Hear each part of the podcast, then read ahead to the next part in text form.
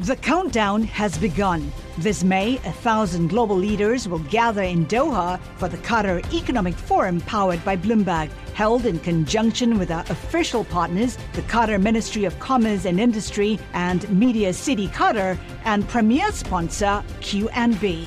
Join heads of state, influential ministers, and leading CEOs to make new connections and gain unique insights. Learn more at QatarEconomicForum.com.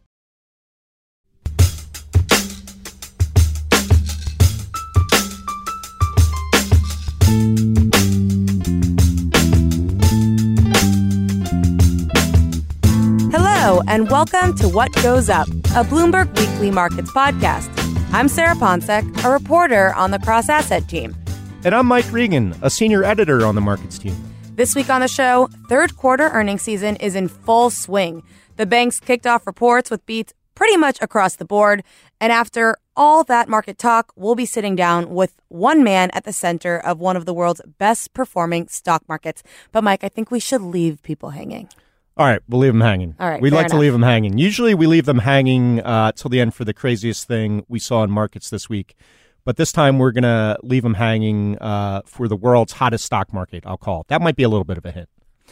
and also for fans of our segment, the craziest thing I ever saw in markets this week, uh, a special treat. I think it's going to be an elongated uh, version of that segment because Sarah and I, the stars were aligned this week, and we both picked the same crazy market story to talk about. And it's a big one, it's a doozy. So, It is a doozy. right. So, we'll get to that uh, earlier than usual as well. And uh, also joining us this week on the podcast, you know, it was a big week for bank earnings. All the big banks reported earnings. These are uh, incredibly important for a variety of reasons in markets. Uh, and to help us break it all down, we are happy to have Bloomberg reporter Felice Maranz on the show. Felice, welcome. Thank you for having me. And for our craziest thing we saw in markets this week discussion, uh, we're bringing in the big guns here. Chris Nagi, executive editor of markets at Bloomberg. Chris, welcome to the show. Thanks, Mike. Welcome Good- back, I guess. it is. Yep. Felice, let's start with you, though. Um, just big picture, what was sort of your main takeaway from this uh, parade of bank earnings we saw this week? So it's important to remember that four big banks all reported simultaneously on Tuesday morning. And that really doesn't happen too often, if Quite ever. the day. yeah, so a lot of what happened passed in a giant flood. I would say the big takeaway is that everybody did really well except for Goldman Sachs. Oh, no. So, walk us through the results. So, let's start with Goldman Sachs. They didn't do well. So, where was the big miss? What was the issue? So with Goldman, uh, there were a couple of things. Overall, the earnings per share did miss. There were just a lot of things that caused them to miss and to be disappointing. On Tuesday, you had spectacular results from JP Morgan. And then Goldman came, and then you had Citi and Wells Fargo. And Citi and Wells Fargo weren't initially received so well either. But as the day went on, people became more positive.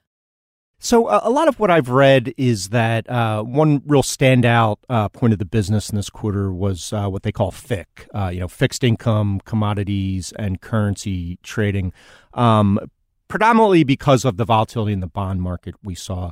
So you know, I'm, as a consumer, you know, as a, a sort of sort of non-bank stock investor, I always want to see what the macro takeaway is from these earnings. You know, and I'm not sure that a robust bond trading uh, environment is necessarily a great sign for the economy. Uh, you know, a lot of this volume came because uh, you know markets were so nervous about the economy uh, in this quarter. But walk us through sort of the the consumer facing elements of the bank. I understand they were pretty strong results as well, despite this really narrow yield curves that we've seen that presumably would affect their net interest margins. I would say that if you were looking at trading, you would indeed think, oh, FICC, that was a standout. But if you look overall at these results, the consumer was very healthy. And one big bright spot was credit card spending. That helped lift Citigroup, in fact, shares of Citigroup, after its executives talked about how good credit cards were. I know Jamie Dimon flat out said on the earnings call that the consumer still seems to be very healthy. However, he did signal out business confidence and said that we still see an issue surrounding business confidence. And he even talked about the trade war and tariffs to a sense. Did we hear any of the other executives talking about it on these calls? I mean, how much was consumer confidence or business confidence really a focus of, of some of the conversation when analysts or even the media were asking questions? Well, I think Jamie Dimon's comments were very interesting in the statement. He was very careful to swing back and forth between saying something very positive and then caveating, and then saying another positive thing and then caveating. Uh, I did notice that some people felt he wasn't as exuberant or cheerful as he usually is. He's seen as a big, very charismatic cheerleader for banks, and, and he wasn't as much this quarter. I did also read that uh, several of the banks uh, did increase their reserves for potential bad loans uh, going forward. Uh, was that a common theme? And is that just them reacting to what the rest of us have reacted to all years that this uncertainty about the economy? Well, there had been a little bit of an increase for energy loans. Capital markets were soft. There were some energy problems. Um, I think some banks also talked about credit normalization. That's because they've made more loans, so you have to uh, take precautions just because you have more lending out there. I think the takeaway really was that the consumer is healthy. People are still employed. There may be some hints or signs in the distant future, but for the third quarter, the economy stood solidly on the shoulders of the U.S. consumer.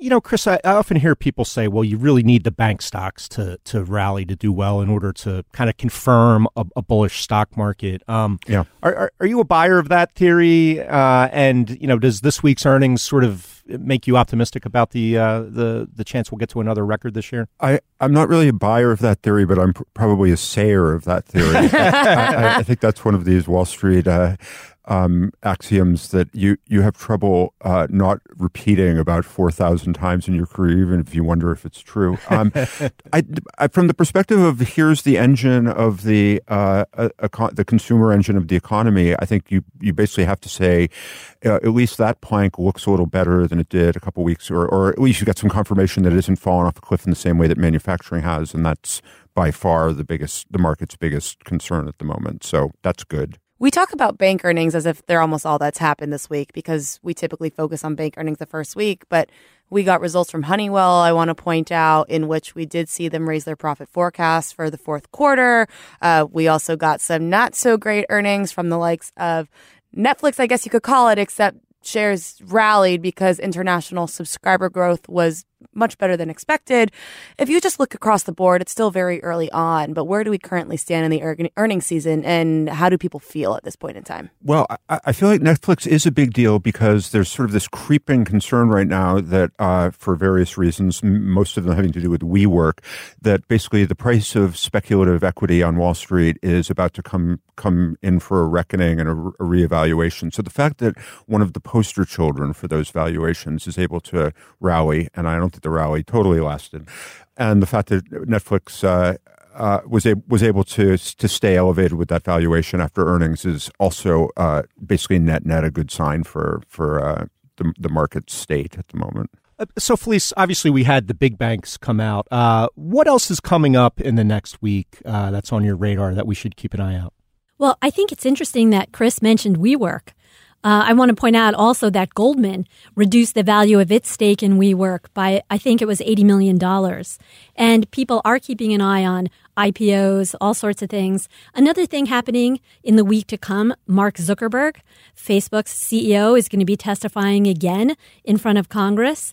Uh, the payments companies who are partners in Libra have been dropping out. So he's probably not going to be uh, in the spotlight for the cryptocurrency Libra as much as he would have been, but he'll still get asked a lot of really tough questions. So, Felice, you also report a lot on the intersection of markets and policy. Give us a sense, like you said, Mark Zuckerberg will be testifying once again as we lead up to 2020 and the presidential election. We just had another Democratic debate this last week. What's the general sense? How much are investors, analysts, strategists really thinking about the election as something you need to take into account when thinking about how to invest? investors are definitely keeping a very close watch.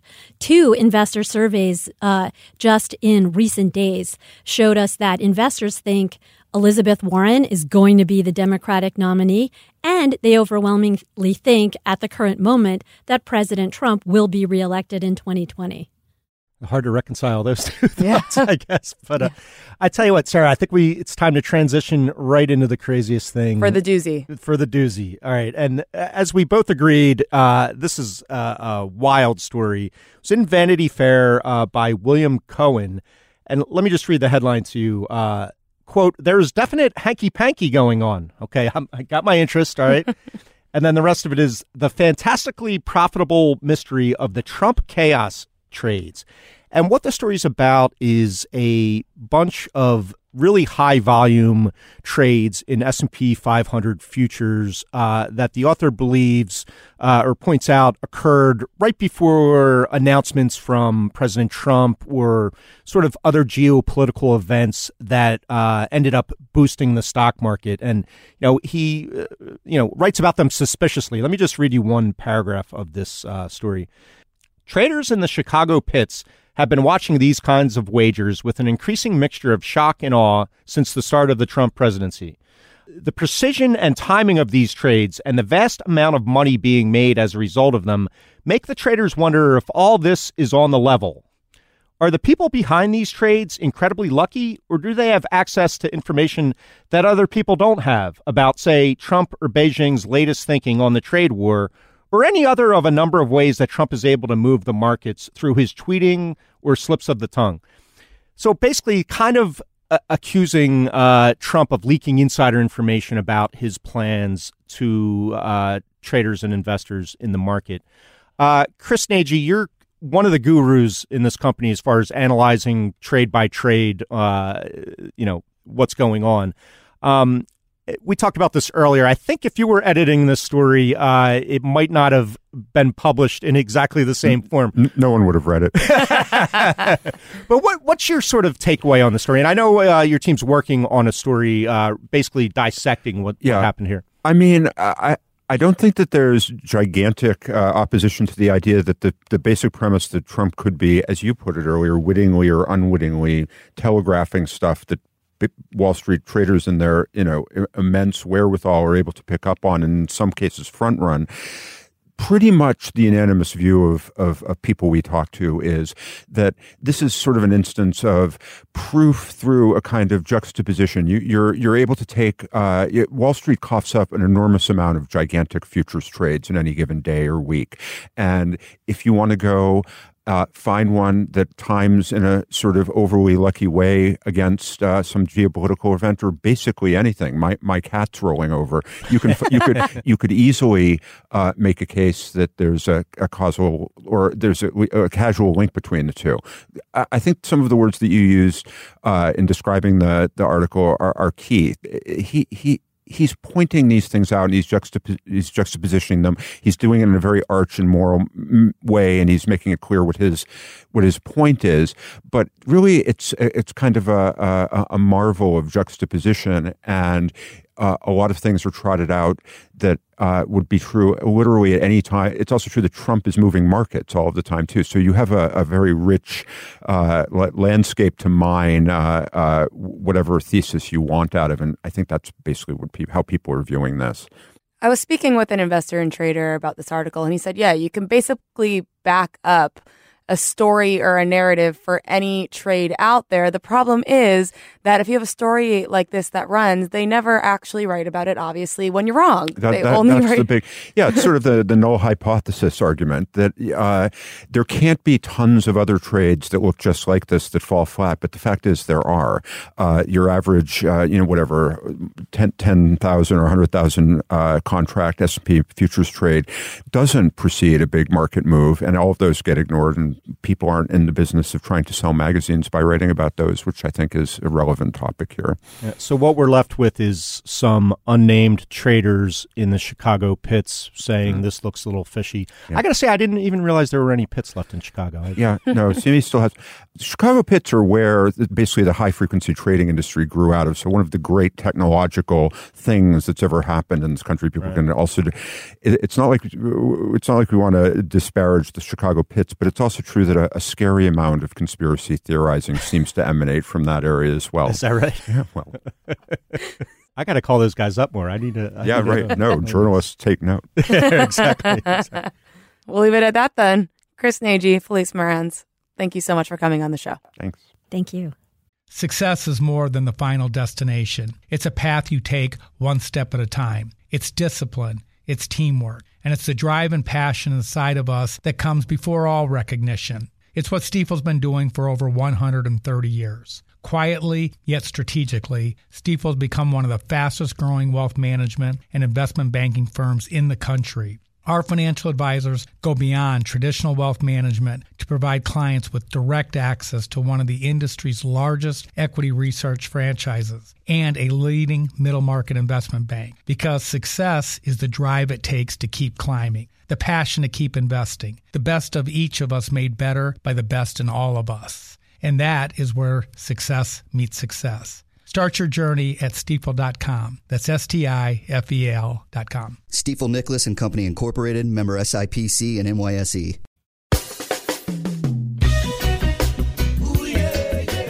So, Sarah, let's shift gears now to that world's hottest stock market. And let's give listeners a little hint here, courtesy of a great band from Baltimore called Jah Works.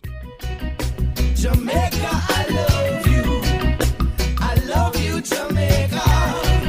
So, Sarah, obviously the name of this podcast is What Goes Up. And one thing that's been going up consistently in re- recent years is the Jamaican stock market. Last I looked, it's up about 400% since the end of 2013, and that's in US dollar terms. By far and large, it's the best performing stock market in recent years by, by a mile. Um, and it's a very interesting market. I mean, it's a uh, small market, obviously, a small country, small stock market. Um, and it's not the most convenient for foreign investors to invest in, but you cannot ignore how well it's been doing. So earlier in the year, or actually at the end of 2018, it was, I, I traveled to Kingston to report on it. And I, I, tell you, it was just a pure coincidence that my trip was in the middle of the winter. Just I'm sure abs- that there was no other reason that you pitched a story idea to travel to Jamaica in the middle of what was it, just February maybe? Coincidence, December, December. So uh, as it gets a little bit colder now, I'm thinking it might be time for a return Check. trip to, to report on it because once again, it's one of the best performing stock markets. And pretty much everyone I talked to while I was there uh, talked about the reasons for it being linked to the government finances being brought in order. Uh, the debt to GDP ratio in Jamaica was approaching about 150% after the last recession. And they took some, some very drastic steps to get that down, uh, including a debt exchange where holders of Jamaican bonds uh, swapped their bonds for uh, for bonds paying a little bit less interest and longer maturities. Um, and one of the fellas who was very instrumental in that debt exchange, that fir- their first debt exchange, they did too, but he was the finance minister during uh, the first exchange, and he's joining us on the show. His name is Audley Shaw. Welcome to the show, Audley. Thank you. Thank you very much for having me. Thank you so much. We're so excited. And now Thank his you. title, he's got a, a, better title now. It's Minister of Industry, Commerce, Agriculture, and Fisheries. Yes. So you've got a lot on your plate there, Audley. Yes, thank you. And and I was finance minister between 07 and 11. Right. And then 16 uh, to 18. And uh, it was in that period, uh, since you mentioned the, uh, the stock exchange, that I, in fact, um, guided that process in 2009 when we established a junior stock exchange.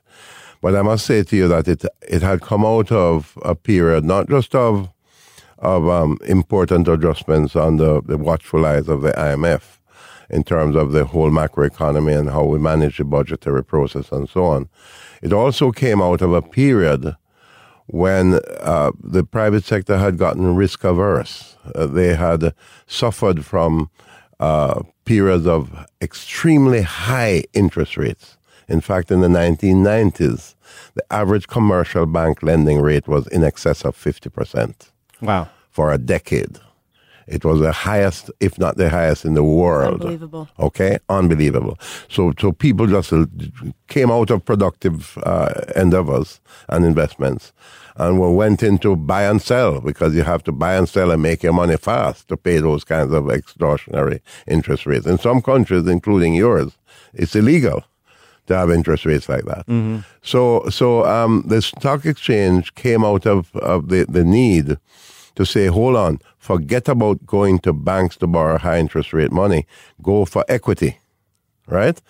And uh, it started there, and um, and at the same time, simultaneously, we started a program of bringing down interest rates. Mm-hmm. And I can I can uh, uh, proudly tell you that today we are now having private sector borrowing money in single digit interest rates Compared right? to 50%. Six percent, yeah. seven That's quite a percent, difference. eight percent, absolutely, right? And at the same time, they're also investing heavily in this junior stock exchange, and that is why it is growing uh, at the phenomenal rate that that is growing. Uh, at, at this time, because encouraging equity investments and a lot of young entrepreneurs um, are are targeting that avenue, and, and we're very pleased with the progress that it's making. So the junior exchange is for very small companies. I- Is it a hundred million Jamaican dollars, I believe, or, or less, roughly that? Right, And It- it- they get a tax incentive, isn't that correct? To, Yes, to absolutely. List on the stock. No, they don't have to pay uh, income tax for what is it? A, a few years after. It's they- uh, it's ten years. ten years. Yes, absolutely. In in fact, in fact, um, in March of 2016, the previous government was going to um, close it down, and that's when I became a finance minister again after a, after a four year break. And the first act that I took was to was to uh, keep it to say no. The junior stock exchange remains in place. And uh, as a result of that, there is renewed interest, more people going for equity financing rather than than uh, than you know loans, and um, and it's it's really phenomenal what's happening now. As a matter of fact, I'm now encouraging the new minister of finance to look at uh, at an, uh, another feature called the uh, nano stock exchange. It's it's aimed it's aimed at the micro the micro uh, even smaller than than what the junior stock exchange uh, targeted. And uh, because you see, 90% of Jamaican businesses are small and medium enterprises. Okay? And one of the things that is ironic about it right now is that the bulk of loans to the private sector are elevated among the 10%. The 90%, many of them don't even have loans. But if they were able to get more equity financing, right, then they, they'll be able to be more productive. Then they'll be able to systematically work with the government in targeting critical areas of new development and growth, uh, export markets. I mean, in Jamaica, we produce so many good things that that we now need to put it at an industrial level to to replace the traditional sugar cane. We have orchard crops. You have mangoes. You have fruit of all types, avocados. Um, you know, uh, all kinds of things that are that are in global demand. And what you don't sell fresh, you can sell it processed. You have clear markets. You have the tourism industry. You have CARICOM. You have the diaspora with Jamaicans in the U.S., England, Canada. You have um, third country markets that are crying out for exotics. And I'm introducing another one, which is exciting for us. It's a homegrown school feeding program. All of these things require investment, right? And if we can, if we can get the micro and small businesses to embrace these opportunities, and part of embracing that is to have have them access our money in, in an affordable way through the, the junior and possibly a micro stock exchange. So the returns are undeniably strong on the Jamaican Stock Exchange, but I'm wondering how many companies have you guys been getting interests from in wanting to be listed on whether it's the regular stock exchange or a micro stock exchange or the junior stock exchange? Well, a lot of companies. Yeah. I don't have the exact numbers now because I'm not um, that intimately in that ministry anymore. But but uh, the interest is there, and that is why I'm actually proposing to, to my minister, uh, my colleague minister, and to the prime minister that that we don't rule out looking at at a at a nano stock exchange, um, because I, I think that that will that will help to further stimulate the drive towards more productive investments, mm-hmm. right? And the, the, the old tradition of buy and sell is that enough to help you to, to, to lift, especially rural areas, from poverty. Okay? We need to add value and we need to build a value chain from what you grow to what you process and what you target, not just the local markets, but to the export markets. Right. And if you were to speak to sort of the international class of investors, which I imagine there's a, a few of them among our, our listeners, um, what type of investment into Jamaica would be your preferred uh, style? I mean, I'm, I'm thinking, you know, I'm not necessarily sure that Jamaica wants to see, say, a Starbucks on every corner or a McDonald's on every corner. What is the type of investment that you would like to see happen? Well, I'll tell you something. The construction industry is booming. Yeah. Right now. Absolutely booming. That's the only word I can I, I can use to describe it. Partly as a, right? a function of interest rates, I imagine. Ab- absolutely. Yeah. But in addition to that, now where where investors um, can come and, and benefit is to bring technology and and and work with our farmers and and, and create the industrial base so you're moving to um, from fresh to agro processing, right? So what you don't sell fresh, you sell processed. And I mean, nowhere has has uh, has demonstrated that more than the United States, right? And that's an opportunity that that, that we could have between investors coming, bring technology, bring bring markets, and, and share in joint venture with Jamaican producers. Now, one emerging industry, of course, is the cannabis industry. And that is an, an area now that requires a lot of drilling down because part of what is holding up the, the, the rapid advancement of a legitimate international medicinal cannabis industry, ironically, is the is the slowness with which the United States is dealing with the issue. Um, there are some good early signs, however. They have now approved the uh, the uh, hemp production, which is low in the THC, which is the toxic level, um, 0.3 percent.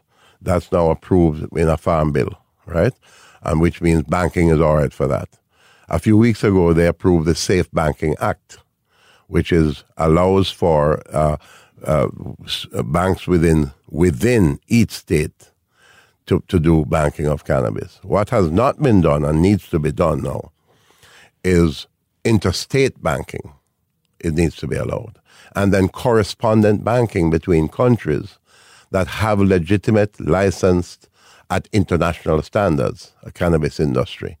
Uh, and, and that correspondent banking, once put in place, will see the, the, the rapid um, advancement of an industry which your own researchers, by the way, I was at Harvard. I was at Harvard uh, recently, a few weeks ago, at a at a, a conference on phytomedicines and cannabis, and they have since come to Jamaica because of our uniqueness with with cannabis in Jamaica, and they are. it, it is being demonstrated beyond the shadow of a doubt that medicinal cannabis is a credible alternative to the opioid epidemic that is killing off Americans.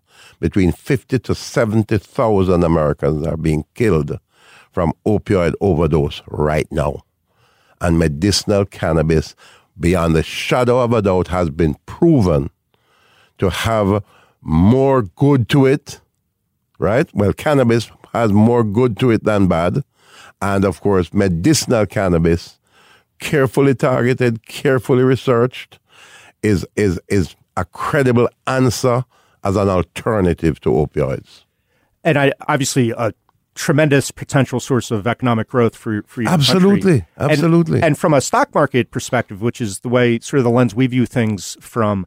I know for you it, it's very frustrating to see Canadian companies able to list in the United States, Yes. and yet uh, you're pretty much completely locked out of the the But industry. but but we, can you guys tell me, explain to me, why our banks that are inextricably linked to New York banks, wherever we're transferring money from Jamaican banks, we go through New York.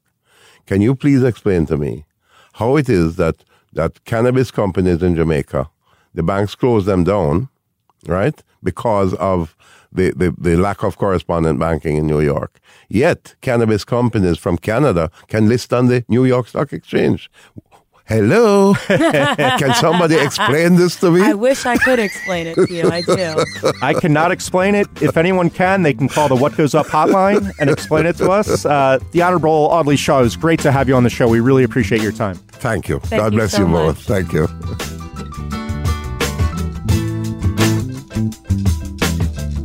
What Goes Up will be back next week. Until then, you can find us on the Bloomberg Terminal, website, and app, or wherever you get your podcasts. We'd love it if you took the time to rate and review the show on Apple Podcasts so more listeners can find us. And you can find us on Twitter. Follow me at, at Sarah Ponczek. Mike is at Reganonymous. Our guest, Chris Nagi, is at Chris Nagy1. And Audley Shaw is at Audley Shaw. You can also follow Bloomberg Podcast at Podcast. And don't forget, you can call our very own Bloomberg Podcast hotline at 646 324 3490. If you leave us a message, remember we may even play it on the show. What Goes Up is produced by Topher Forhecz. The head of Bloomberg Podcast is Francesca Levy. Thanks for listening. See you next time.